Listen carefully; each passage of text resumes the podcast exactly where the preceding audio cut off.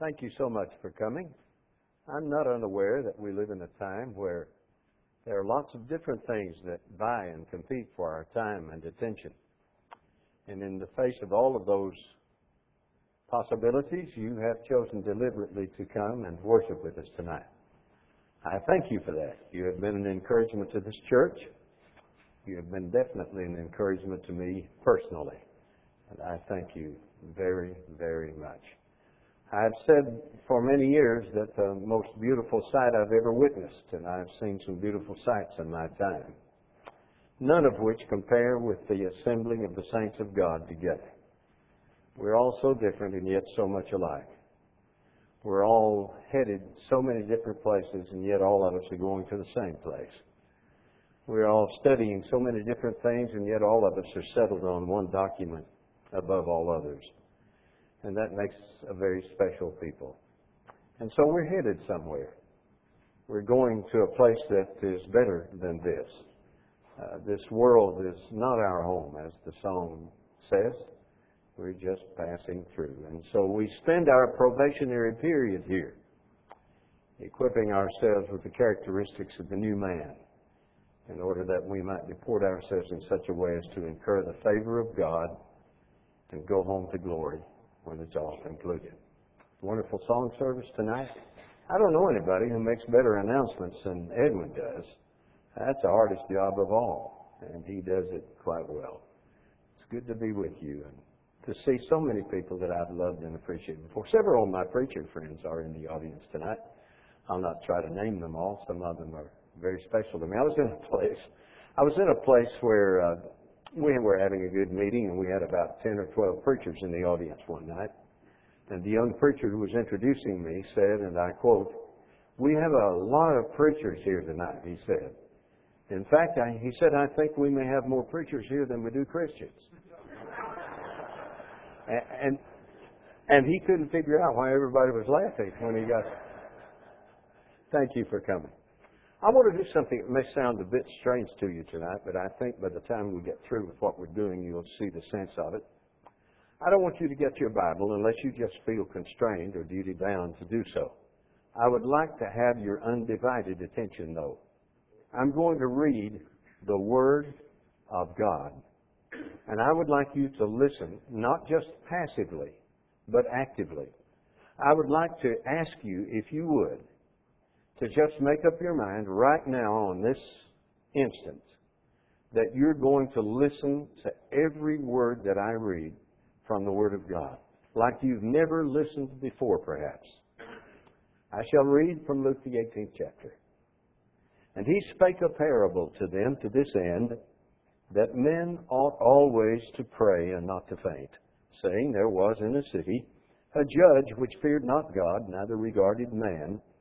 And there was a widow in that city, and she came unto him, saying, Avenge me of mine adversary. And he would not for a while, but afterward he said within himself, Though I fear not God, nor regard man, yet because this widow troubleth me, I will avenge myself, lest by her continual coming she weary me. And the Lord said, Hear what the unjust judge saith. And shall not God avenge his own elect? Which cried day and night to him, though he bear long with them, I tell you, he will avenge them speedily. Nevertheless, when the Son of Man cometh, shall he find faith upon the earth? And he spake this parable unto certain which trusted in themselves that they were righteous and despised others. Two men went up into the temple to pray, the one a Pharisee and the other a publican. The Pharisee stood and prayed thus with himself God, I thank thee that I'm not as other men are, extortioners, unjust, adulterers, or even as this publican. I fast twice in the week. I give tithes of all that I possess. And the publican, standing afar off, would not lift up so much as his eyes unto heaven, but smote upon his breast, saying, God, be merciful to me, a sinner. I tell you, this man went down to his house justified rather than the other. For everyone that exalteth himself shall be abased, and he that humbleth himself shall be exalted. And they brought unto him also infants, that he would touch them. But when his disciples saw it, they rebuked them. But Jesus called them unto him and said, Suffer little children to come unto me, and forbid them not, for of such is the kingdom of God. Verily, I say unto you, whosoever shall not receive the kingdom of God as a little child shall in no wise enter therein. And a certain ruler asked him, saying, Good master, what shall I do to inherit eternal life? And Jesus said unto him, Why callest thou me good? There is one good, none save one that is God. Thou knowest the commandments. Do not commit adultery. Do not kill. Do not steal. Do not bear false witness. Honor thy father and thy mother. And he said, All of these things I have kept from my youth up. Now, when Jesus heard these things, he said unto him, Yet lackest thou one thing. Sell all that thou hast, and distribute unto the poor, and thou shalt have treasure in heaven. And come, follow me. And when he heard this, he was very sorrowful, for he was very rich. And when Jesus saw that he was very sorrowful, he said, How hardly shall they that have riches enter into the kingdom of God? For it is easier for a camel to go through a needle's eye than for a rich man to enter into the kingdom of God. And they that heard it said, Who then can be saved? And he said, The things which are impossible with man are possible with God. Then Peter said, Lo, we have left all and followed thee. And he said unto them, Verily I say unto you, there is no man that hath left house, or parents, or brethren, or wife, or children, for the kingdom of God's sake, who shall not receive manifold more in this present time, and in the world to come life everlasting. Then he took unto him the twelve, and he said unto them, Behold, we go up to Jerusalem and all things that are written by the prophets concerning the Son of Man shall be accomplished. For he shall be delivered unto the Gentiles, and shall be mocked, and spitefully entreated, and spitted on. And they shall scourge him, and put him to death. And the third day he shall rise again. And they understood none of these things, and this saying was hid from them, neither knew they the things which were spoken. This narrative, ladies and gentlemen, comes late in the personal ministry of Jesus Christ. He has about finished his personal ministry. His coming demise is present with a ferocity. He understands what awaits him at Jerusalem. He feels already the pain that will be there. He feels the discouragement of his disciples. And he is working so diligently at this point in his personal ministry to make his disciples see for a certainty that the kingdom is not what they think it is. That the kingdom is not like Solomon's kingdom or David's kingdom that he's not going to raise up a military army and with a huge uh, phalanx walk across the reigning Romans. They think wrong about the kingdom. Sometimes we do. The kingdom is not always the church. The Bible speaks of the kingdom many times in regard to the personal reign of Christ in the hearts of people. And Jesus is trying to get them to see that.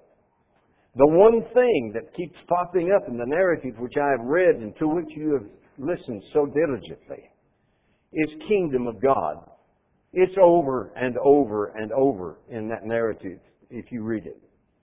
And Jesus wants his disciples to be prepared for this kingdom. He wants them to see that this kingdom is going to require certain things of them. that they're going to have to do things that are unpleasant.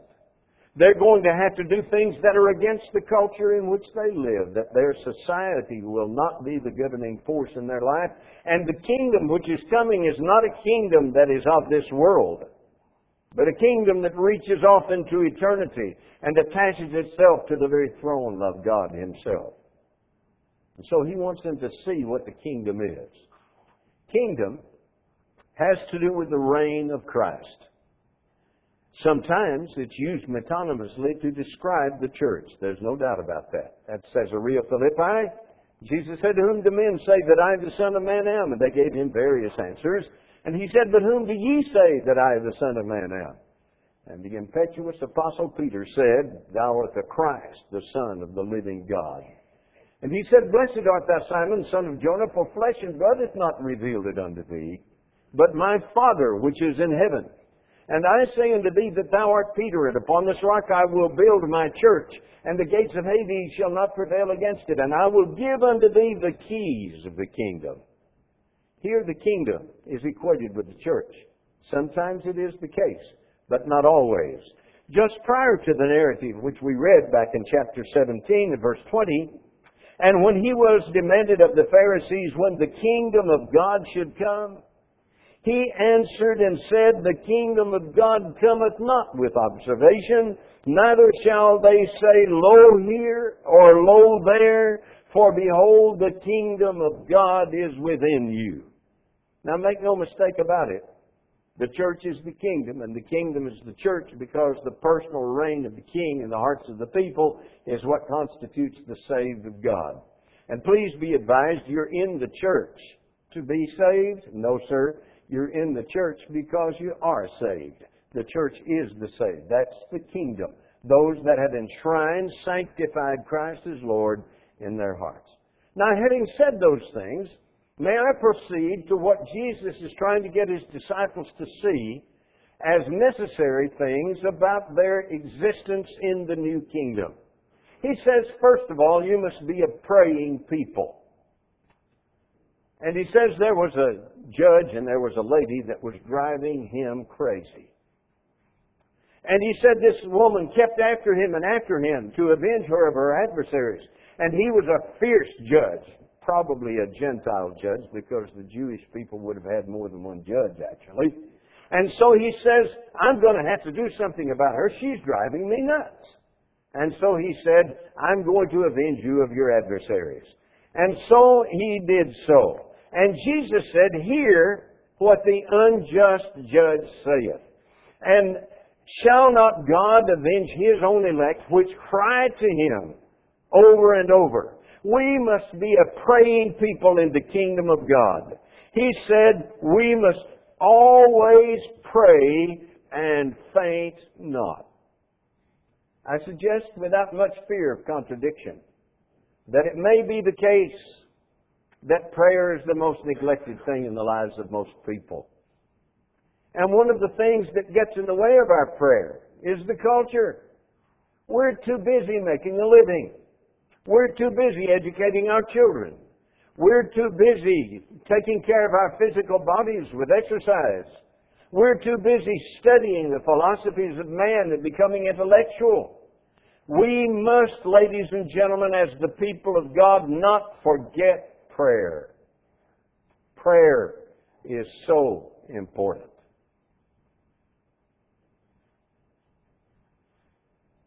I once made a trip to preach a meeting in Baltimore. And I told the preacher there, I said, I want you to leave Thursday all day open for me because I'm going into Washington, D.C. on Thursday. I never had been. I went into Washington, D.C. on that Thursday, and as I got off the train, I thought, my, there are a lot of people here. Well, I was astounded to find out later that by a process of pure serendipity, I had chosen to go to Washington, D.C. inadvertently on the 200th anniversary of the signing of the Constitution. There were 250,000 people and more on the mall in front of the Capitol building. I saw everybody that was anybody. They all came by Ted Koppel was the master of ceremonies. I saw all of the senators seated over here, all of the House of Representatives seated over here, all of the Supreme Court judges over here, all of the bureaucracy over here. I saw everybody that was anybody, people that I just thought existed on television. They were all there. And suddenly I heard a siren and all of a sudden I looked down what was then Pennsylvania Avenue and here came the presidential entourage. All of these helicopters were hovering over the Capitol building. There were men walking around on the top of the building with guns, loaded guns obviously, and here came the president. He got to right where I was and he looked at me right in the eye and he waved to me. Now don't you laugh at that. I know there were 225,000 other people there, but he looked right at me when he waved. He made a speech that day that made you proud to be an American. I went home that night, preached, wrote these words or similar ones in my journal.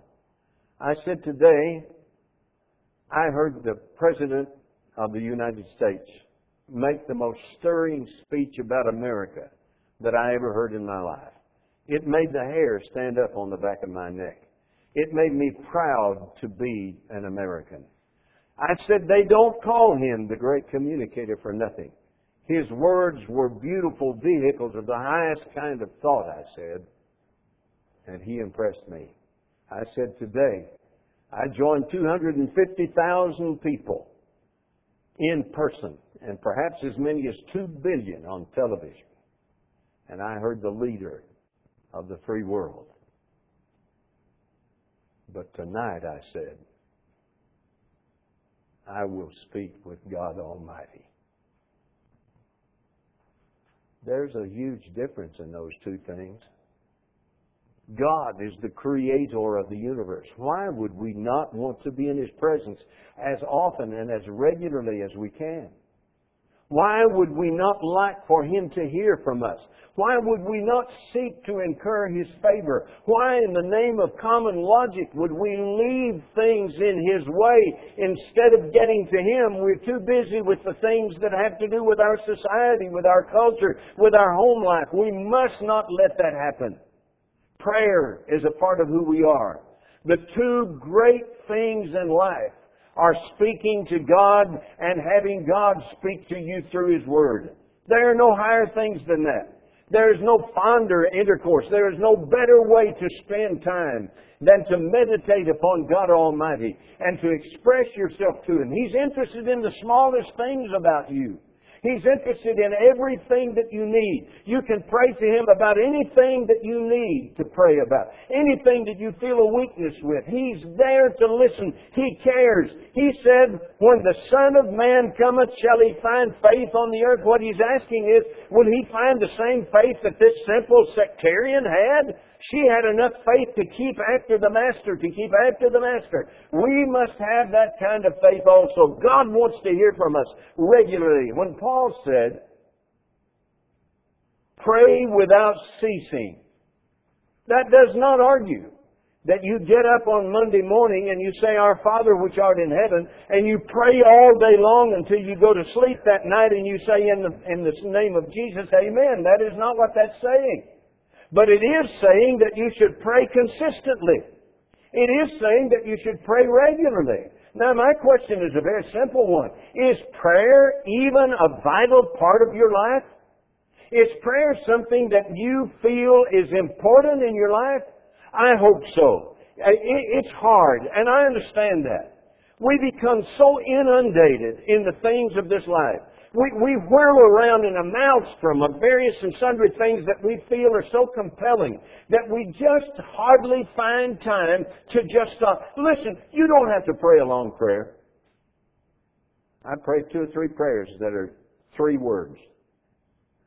And one of them, I think, that God's heard me say so many times, He's probably tired of it. Over and over.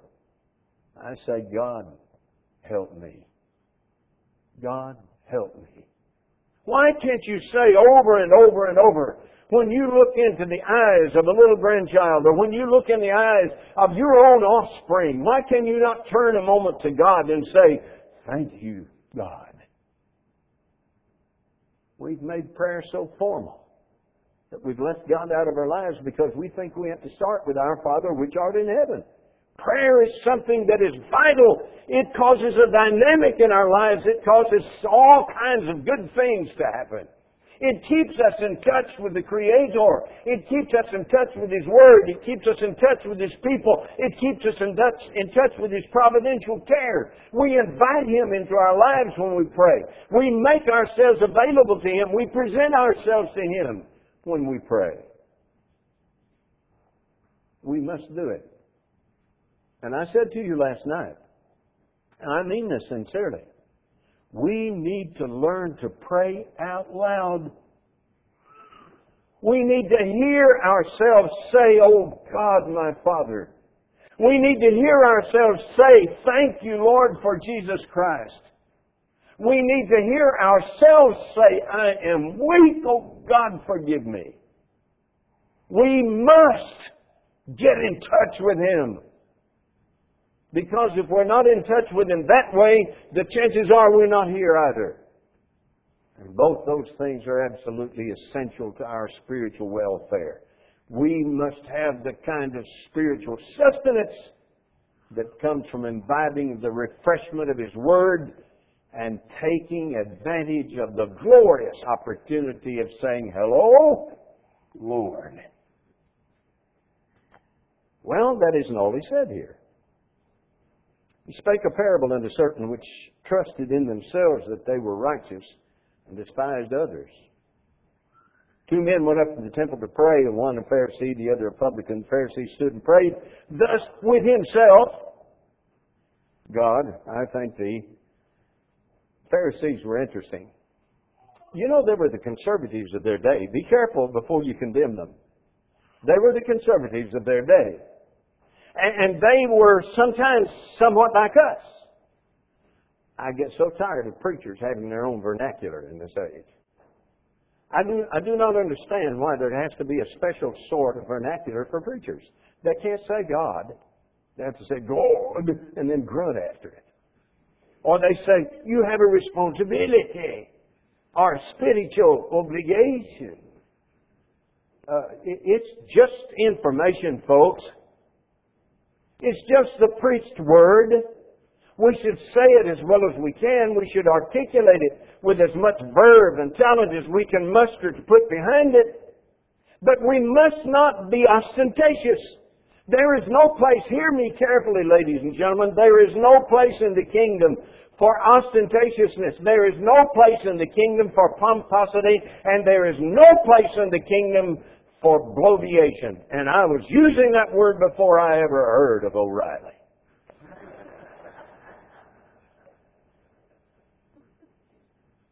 We must guard against self-righteousness in the kingdom. The Pharisee said, God, you can almost hear him, I thank thee that I'm not as other men are. And he prayed thus with himself, that he was thankful this is not what God is looking for. God is looking for somebody who has total confidence in who He is. He's looking for people who have a feeling of warmth, a feeling of devotion, a feeling, a feeling of filial feelings for their Father. Their real Father. Listen to me. We don't call God our Father because He's like our fathers on the earth. We call God our Father because He is our Father, and our fathers on the earth are to be like Him.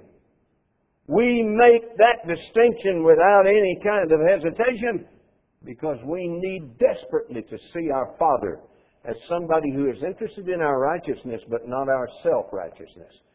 We are a fellowship of forgiven sinners.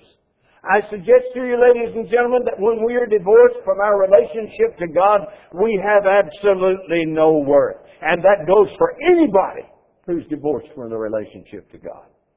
Your worth is not determined by your intellectual ability or what you can accomplish in this life. Your worth is not going to be measured by your portfolio. Your worth is not going to be measured by how talented you are at some endeavor. Your worth is going to be measured by your relationship to God and the grace that He has in that relationship, and no other way.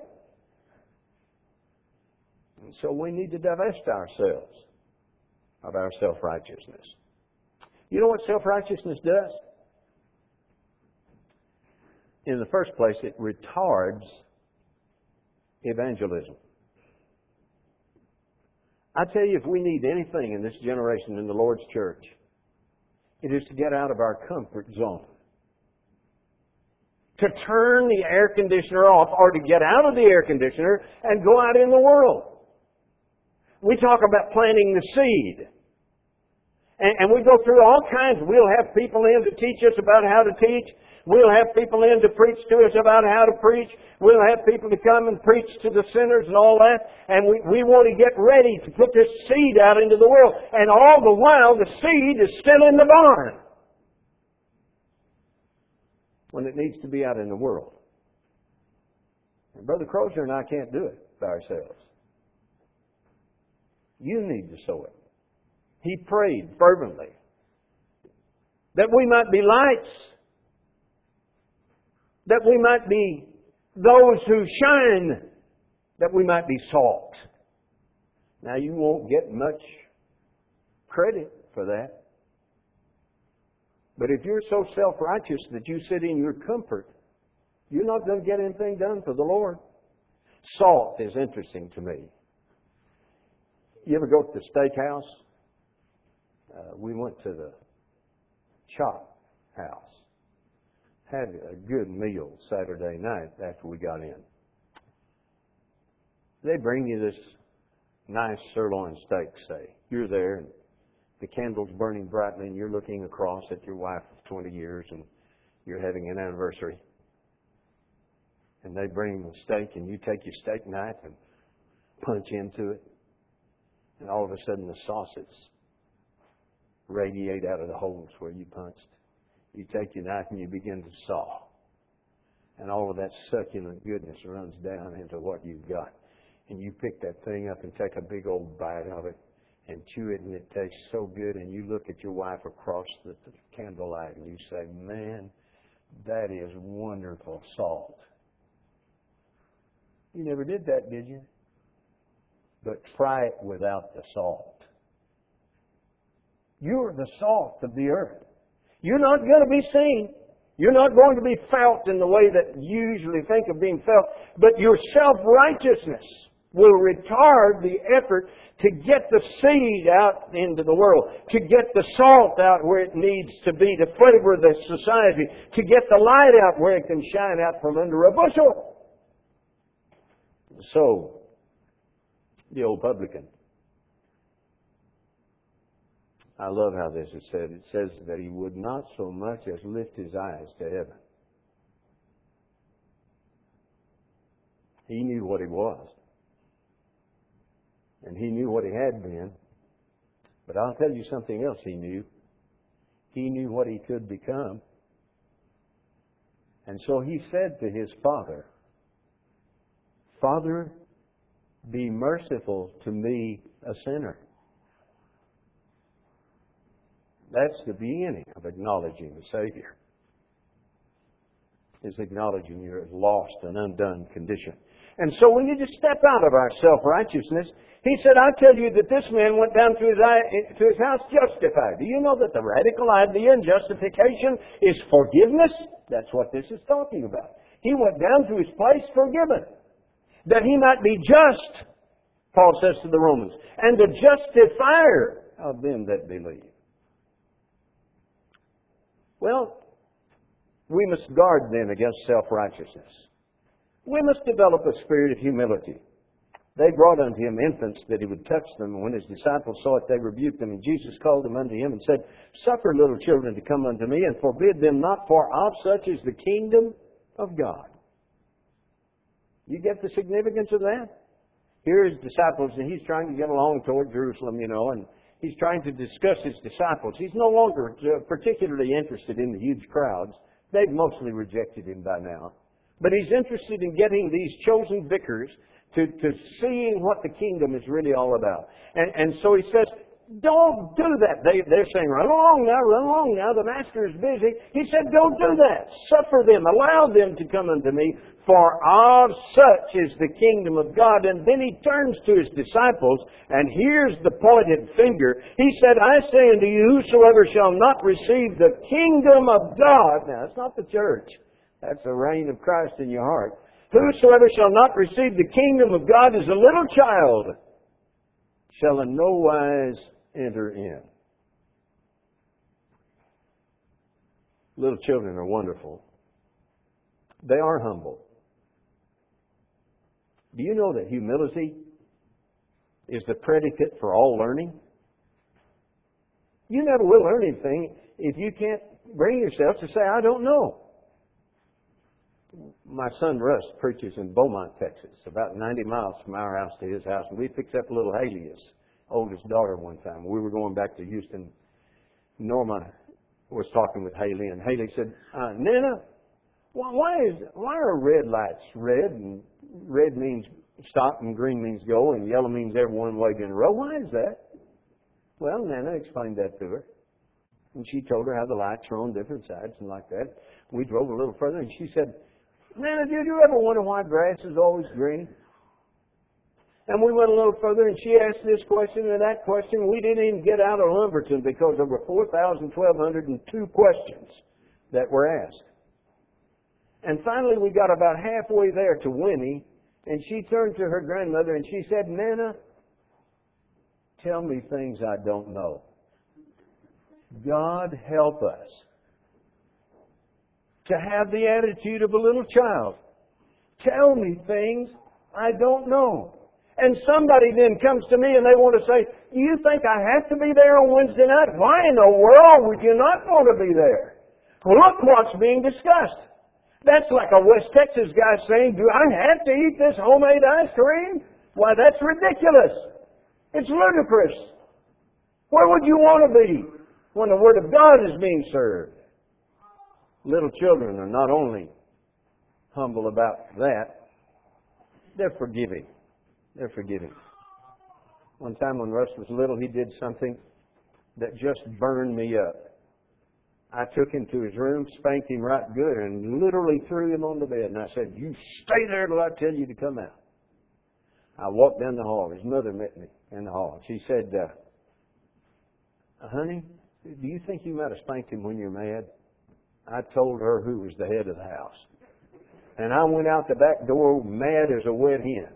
I slammed the door as hard as I could. I got in the car. I backed out screeching the tires. I went down the lane, fishtailing all the way to the highway. And I got to the highway and I got up on the highway going as hard as I could go. And I caught a look at my visage in the rearview mirror.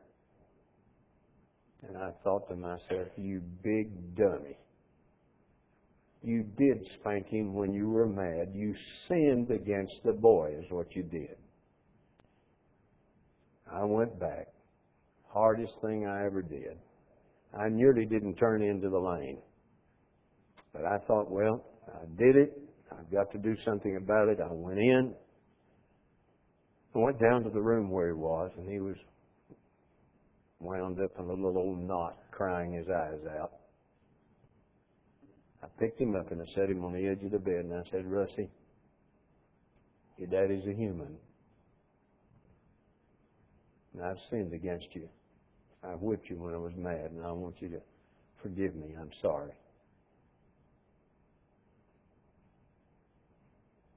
He said, It's okay, Daddy. Just don't cry anymore. It's okay. Don't we need that kind of spirit? Except you become as little children, you shall in no wise enter in. And little children are trusting. Did you ever notice that? They don't get up in the morning and say, Are we going to have anything to eat today? No. They know it's going to be there. They trust the Father to provide their clothing. They know that their daddy is going to take care of them that they fall and bruise a knee and that their mother is going to succor them when they need it. They know they're going to be cared for because there's love in the home. That's the kind of attitude God is looking for in the kingdom. He's not looking for pomposity. He's not looking for self-aggrandizement. He's looking for somebody who says, Here am I, Lord, send me. This fellow that asked him here. He said, Why are you calling me good? There's none good. You know why he says that? He's saying, Are you calling me good just to flatter me? Or are you calling me good because you recognize me as God? That's the question. This rich man, he came up and said, What must I do? You know, I read one commentary that said this was Saul of Tarsus, maybe. And before you laugh at that, read Philippians chapter 3. He had a lot of the same qualities that the Apostle Paul had, Saul of Tarsus. I doubt that was him. But the other renditions of this say that Jesus loved him when he saw him. He really genuinely cared for him. And, and the man said, What must I do to inherit eternal life? That is, to get the kingdom. And, and, and Jesus said to him, Why are you calling me good, as I pointed out? And then he said, All these things that you've said here I've kept from the youth up. And he said, You lack one thing. You know what the one thing was? He let something get between him and God, is what he did. And all it takes is one thing. It might be golf. It might be some kind of an idea that you want to promote. It might be some kind of uh, uh, hobby that you're engaged in or some kind of business enterprise. Anything that stands between you and God retards your relationship with Him. He said, Go sell everything you got. And then he gave him a real hard part. He said, Come, follow me. That's the hard part. Selling the stuff was not the hard part. Selling it and then going with him. He could look at him and say he didn't have anything. I mean, he looked at all those ragtag multitude of guys that are following him around. Uh, they got one cloak, maybe, and now finally have a sword. and, and they're going along here. And he says, I don't believe I want to be any part of that. My sandals are polished. I got on velour here. When he heard that, he went away sorrowful, for he was very rich. You know what's interesting? He was very poor. He was very poor. He had nothing. Here is that fellow who's divorced himself from the Savior, lacking one thing, so close and yet so far away. When Jesus saw that, he was very sorrowful. I think that's one of the most interesting parts of this passage here, that when Jesus saw that this fellow rejected him based on some temporal, corporeal, fleshly thing, he was very sorrowful. I don't know if he cried here or not, but boy, bowed his head. And in his mind, he just felt so poorly because this young fellow could have been so much help and didn't come. How sad. He said, How hardly shall they that have riches enter the kingdom of God. Then he gives an illustration. He says, it's hard, it's easier for a camel to go through a needle's eye than for a rich man to go to I've heard that explained, you know, that there's a gate over in Jerusalem that the camel has to be in there. That's, that's, this is a hyperbole, folks. He meant to say what he said. He said it's harder for a camel to go through the eye of a little needle than it is for a rich man to go to heaven. Now, he does not say it's impossible. He says it's harder, but I'll tell you how it is impossible. Except God get involved in the business, it is impossible. That's just the way it is. And that's what he says. Peter said, We've left all. And they said, Who then can be saved? He said, Well, the things that are impossible with man are possible with God. And they said, We've left everything. You know what his answer to that is? It's interesting to me how he answers this. Oh, I can't wait to meet him and to hear what he says about stuff. He, he says here, uh, you, you, what you left here is a bunch of trash. He said, You didn't leave anything. Whoever leaves lands and houses and fathers and mothers and sisters and daughters, no matter what it is, and all their lands and houses and everything from me, he says, when you do that, you will receive manifold more in this present time, and in the time to come, life everlasting. I would not take anything that I own for having been a gospel preacher. I've been a miserable failure at times. I've made some of the poorest choices you can possibly imagine and said things that I should not have said in inappropriate times. I've bowed my head to God many times and asked Him to forgive my foolish pride.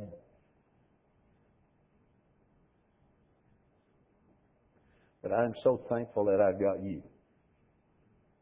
Brothers and sisters, I'll tell you what I could do, folks.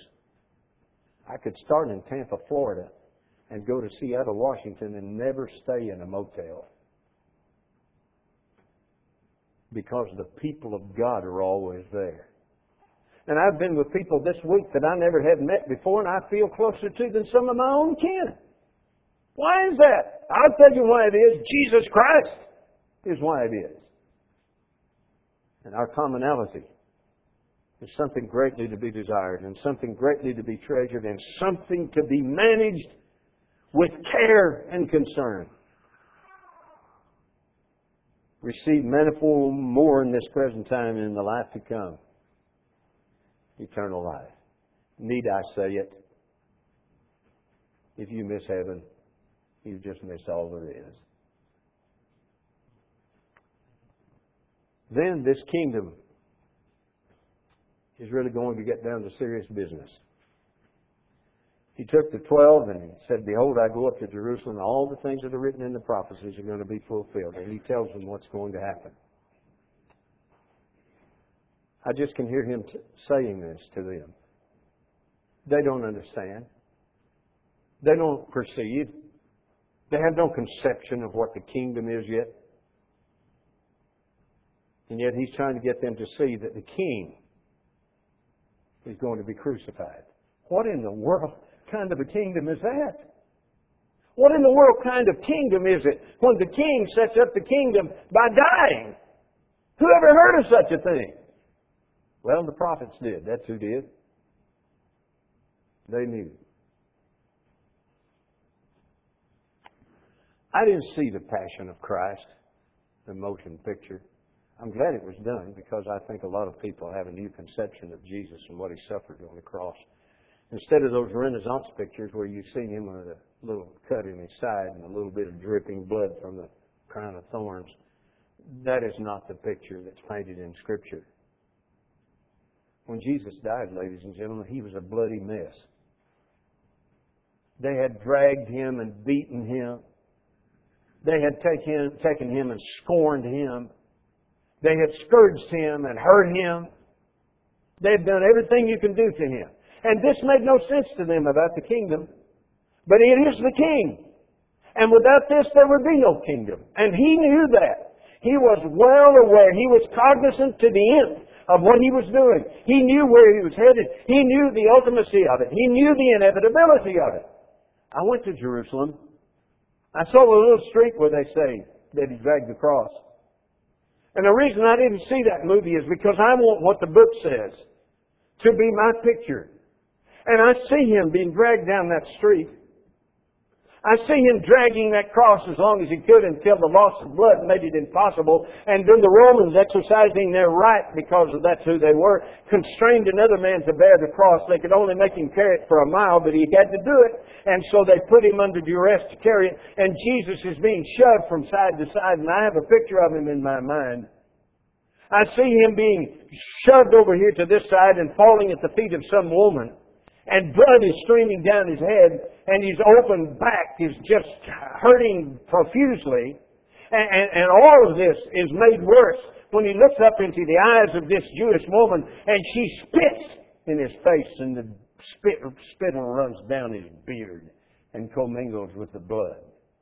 And they dragged him off into that cross area. And they made a cross for him that was made, ladies and gentlemen, out of the wood that he spoke into existence originally. And they nailed him on a cross with spikes that are made out of the minerals that came out of the earth that he created. This is the Son of God that's hanging on that tree. And then they, with great might, raise him up and with a thud, he falls into the Mother Earth that he created. What kind of God is this? Can you get hold of that? Can you understand why the kingdom is so important? Because the king died to make the kingship what it ought to be. And they didn't understand why you had to die. They thought that might be the end. They were scattered abroad, but all of a sudden the Sunday morning came and he raised out of that bed. And the kingdom came into existence.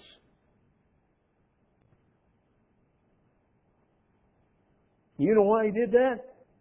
I'll tell you why he did that. He did it for you, and for you over here, and you back here, and you back here, and you over here, and you, and me. What a Savior!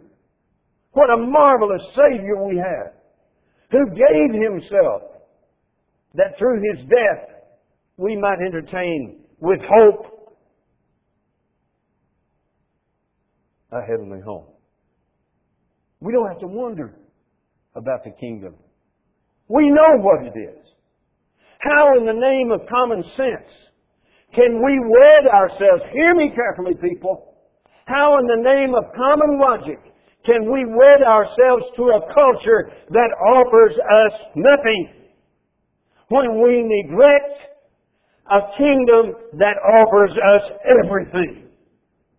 That's the question we face tonight. And so you have to decide.